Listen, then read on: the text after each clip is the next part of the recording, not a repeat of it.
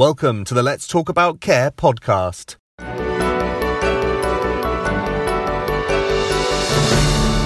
From carehome.co.uk and homecare.co.uk, the leading reviews websites for care homes and home care. Hello, I'm Angeline Albert. Welcome to this episode of Let's Talk About Care. Anugwam Goodluck is a frontline care worker who is facing deportation after battling to protect care home residents during the coronavirus pandemic. The agency worker had been caring for people in a care home in Brighton but had to stop work immediately when his visa was denied. Now the Home Office has told him he must leave the country by the 31st of August. Almost 10,000 people have signed a petition calling on the Home Office to allow Mr. Goodluck to stay in the UK. His supporters include campaigners for the Black Lives Matter movement. In Nigeria, he had to run for his life from bullets fired by Boko Haram militia. In this podcast, Onugwam Goodluck talks about why he fears being deported to Nigeria and feels his life is at risk. I'm here now with Onugwam Goodluck. Thank you for having me your.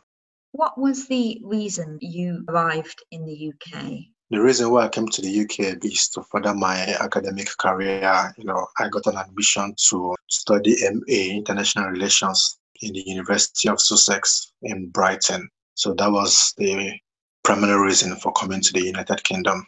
And you have your mum and your brother and sister. Your siblings are British citizens, so they were already in the UK. That's right. What is Nigeria like? Well, um, it's been rough. It's been ups and downs in the country. You know, we talk about corruption, we talk about political crisis, we talk about Boko Haram, you know, the killing of Christians in the country. And it's not been easy growing up in Nigeria and trying to avoid being killed and it's always living in fear. All these things that have to do with panicking and you know running for safety, running for your life. As a Christian, you always have the faith in God that with time that things will get better and you have the opportunity to you know leave the country and seek a better um, refuge. And also the economic situation, lack of job, high rate of unemployment. This hinders the progress of the youth. There have been many, many cases of persecution of Christians by the jihadist group. Have you had any experiences yourself yeah, you know, the issue of terrorism in Nigeria is a global issue. The Boko Haram group, right from the north down to the west and southeast region of the country. I've had an experience in this um, terrorist attack. That was 2017, you know, when I went to that part of the country for a conference. So after my presentation, I, I decided to go to the market to get some foodstuff, trying to pay for my goods and the things I bought. Then the people, you know, the market women begin to pack their, their goods. And I was worried. I was asking, what is really the problem? Why are you panicking? Why are you packing your things? It's just like 3 p.m. in the peak time of the market. That's the peak hour of sales. Once I began to hear gunshots and people running, the women, the men, everybody began to leave their goods running for their lives. They all know it was terrorists. That's how they do. You know, they come to Market Square, kill people and then they leave because they know that majority of the people in the market are always Christian. The gunshot was coming closer and closer. There was pandemonium in, in the market, everybody running and stampede, a lot of people falling, getting stepped on, you know, those who couldn't run, you know, especially the disabled got got hit by stray bullets. And about over 30 people died and majority of them were women, you know, lost their life to, due to this attack. I ran back to my hotel. So this was um, Southern Kaduna. Southern Kaduna is specifically the region occupied by Christians. Most of the times, is this Christian faces more um, killings and burning of the houses and everything. So when this incident happened, I had to, you know, leave um, the, the, the state back to the capital. A few days later in the news, I heard about 30 people got killed during the, the I call it massacre. There are so many cases of killings of Christians. It's now it's almost a common thing. Not long after that, you did actually succeed in getting your application to go to University of Sussex. You joined your brother and your mother, who were living in England. Graduated last year. Congratulations! Yeah, thank you.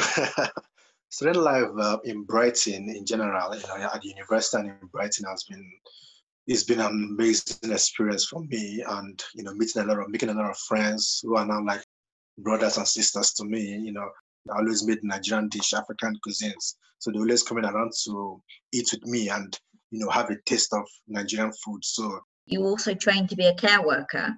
You have been caring for people during this coronavirus pandemic. You were working in, in one care home specifically. Can I ask, you know, what that was like?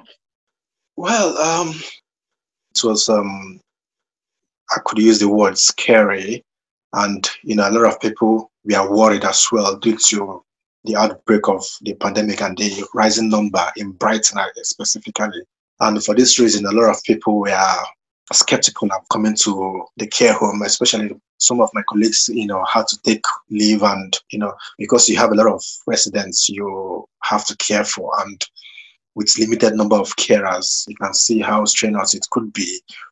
You had a shortage of care workers at that time. Yes. People were shielding and they were falling sick because they were catching the virus, so they had to stay away from the care home. Yeah, you know, a lot of people had their personal reasons for, you know, not coming to work or calling off. What is it about working in care that you actually enjoy? Well, for you to work in a care home, you must be passionate about caring for people. You must always be ready to, you know, respect their privacy, and then you must see them as your mother, your father, as see them as family because you need to the way you want your your family member to be cared for is basically the way you also care for them. So you need to be passionate about it, but you need to also protect their privacy as well. Working in the care home is it's something I really want to go deeper theoretically and practically in, in the care sector. But working there has been it's been a journey, you know, it's been a tough journey because it's not like people think it is. It's a tough job. You need to be careful, you need to pay good attention, you need to mind what your residents are taking. It requires a lot of skill to really care for somebody because their life, their health lies in your hand, and every any mistake you make can put them at risk.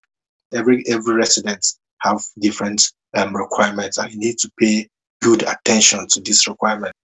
There's a new health and care visa coming in in January, and it doesn't include care workers as skilled workers who can apply for this visa? It takes a lot of skill. You just mentioned that. Well, if you're not in the system, you might not you know, really understand what it takes to be a carer. The trainings we go through, the exams we have to write on first aid, lifting and carrying. Being a carer is not a walk in a park, it's something you have to really train for. Having to exclude carers from this visa makes the whole process more cumbersome for the nurses because at the end of the day, the nurses cannot do all that is required. The nurses cannot be prescribing medication or giving medication and as well as moving to all the residents' room to care for them, you know, to take care of them, to clean them up, to get them ready, make them look neat, and also to feed them. What happy memories do you have of some of the residents? The resident, you know, I met her, she was very sad that morning. I, I called her name, you know, her response was very down and she was looking sad and I asked her what's the problem. She, she you know, she was very sad because her daughter wasn't coming. She hasn't seen her daughter. So tried to make her happy. I sang for her. I danced. I entertained her. You know, at the end of the day, she ended up, you know, laughing. Because of that, she felt very happy. She was smiling. And then when I, when I was about to leave, she called my name, was like, good luck, I love you, and I would like to marry you. And, that. and then, you know, the laughter and everything. So it gives you that inner joy that, yes, you've made an impact. You met her sad but you're leaving her happy. At the end of the day, she stops calling my name and she was calling me darling. So whenever I come into her room, she's like, Oh, my darling, you're here. What do you have for me? You know, things like this. Whenever they see you, they're happy. Um, since your mother and your brother both live in the UK, you'd applied for a family visa. That's right. Home Office rejected your visa application at the end of March because you're over 25 and not rely on a parent for support. That's right. On the 17th of uh, March, I received a call from my um, agency that the Home Office has flagged me illegal and then I need to stop working, which I did. I cried. I was devastated. I was instantly depressed at the moment. Like it felt like my whole world was falling apart or tearing apart, and not having the opportunity to, you know, even see my residents before leaving was, you know, heartbreaking.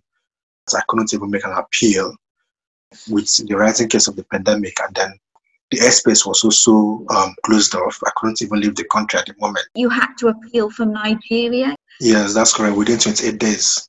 And within 28 days, and now that's quite difficult, obviously, during lockdown.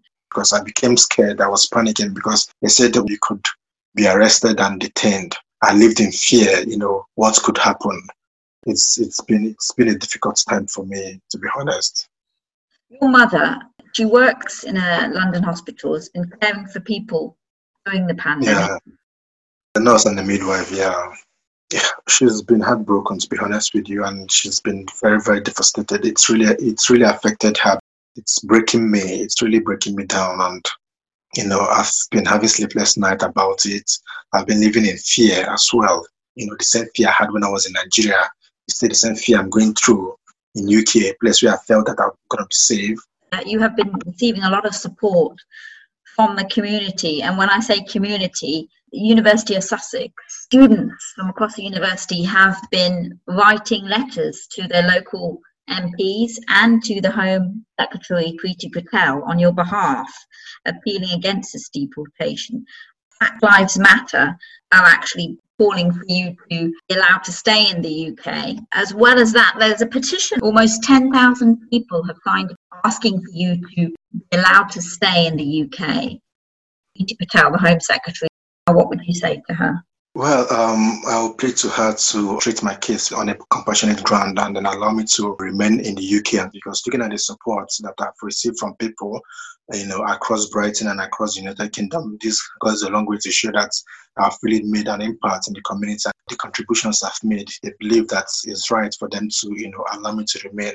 It's going to be better for me to remain with my family back home. With the rising case of the pandemic in Nigeria, you know, puts me at risk.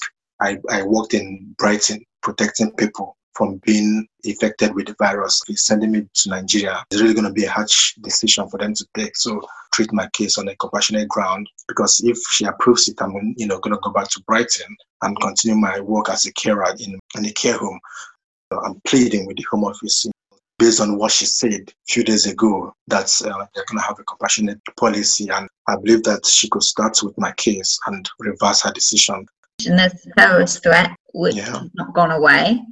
The fact that you have no family anymore in Nigeria, your grandmother passed away in 2019, you have no financial support at all, leaving a country and a UK care sector which needs you with a shortage of care workers. Your skills are very much needed. I really hope you do get that chance to stay. It's been a very difficult time for me. You know, mental wise, I've gone through a lot. I've with the massive support I've been receiving, you know, giving me a glimmer of hope that yes, things can turn out good for me. So hopefully, I believe that you know something good can come and then the, the decision will be reversed. So the local MP for Hove is going to contact the Home Secretary on your behalf. This morning, um, Peter Kyle made a statement this morning in my support that um, he's going to speak um, with um, Patel and hopefully she reverses her decision. You said that there was something your mum always told you about how to approach life. Yeah, at the end of the day, she tells you always try to do what makes you happy. Try to be positive in life. Try to help people when you're in a position to help. As long as you're happy, you're alive, things will always work out for good. Just never give up. Thank you very much for your time today. Thank Very much for having me. As well as the fear of being a Christian in a country where Christians are murdered, as a result of Boko Haram's decade long insurgency in Nigeria. Mr. Goodluck fears the health threat that comes with a rising number of coronavirus cases in the country. This comes on top of the emotional strain of having no family in the country. Hove and Portslade MP Peter Kyle informed Mr. Goodluck he would be writing to the Home Secretary urging her to allow the care worker to remain in the UK to pursue a career in care. Clapping for care workers, many would argue, is a meaningless gesture if the politicians doing it don't back it up with meaningful action. On the 21st of July, Home Secretary Priti Patel made a statement in the Commons promising to make the Home Office a more compassionate organisation. She pledged to deliver a people first approach to immigration to meet the recommendations of an independent review into government failures over the Windrush scandal. She said everyone in the department must see a face behind the case. So perhaps it's time that the Home Secretary kept her promise and started with cases like Mr. Goodluck's. I hope you found useful this episode of Let's Talk About Care.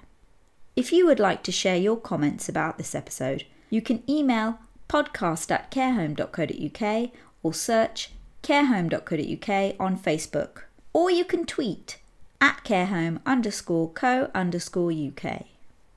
Thanks for listening.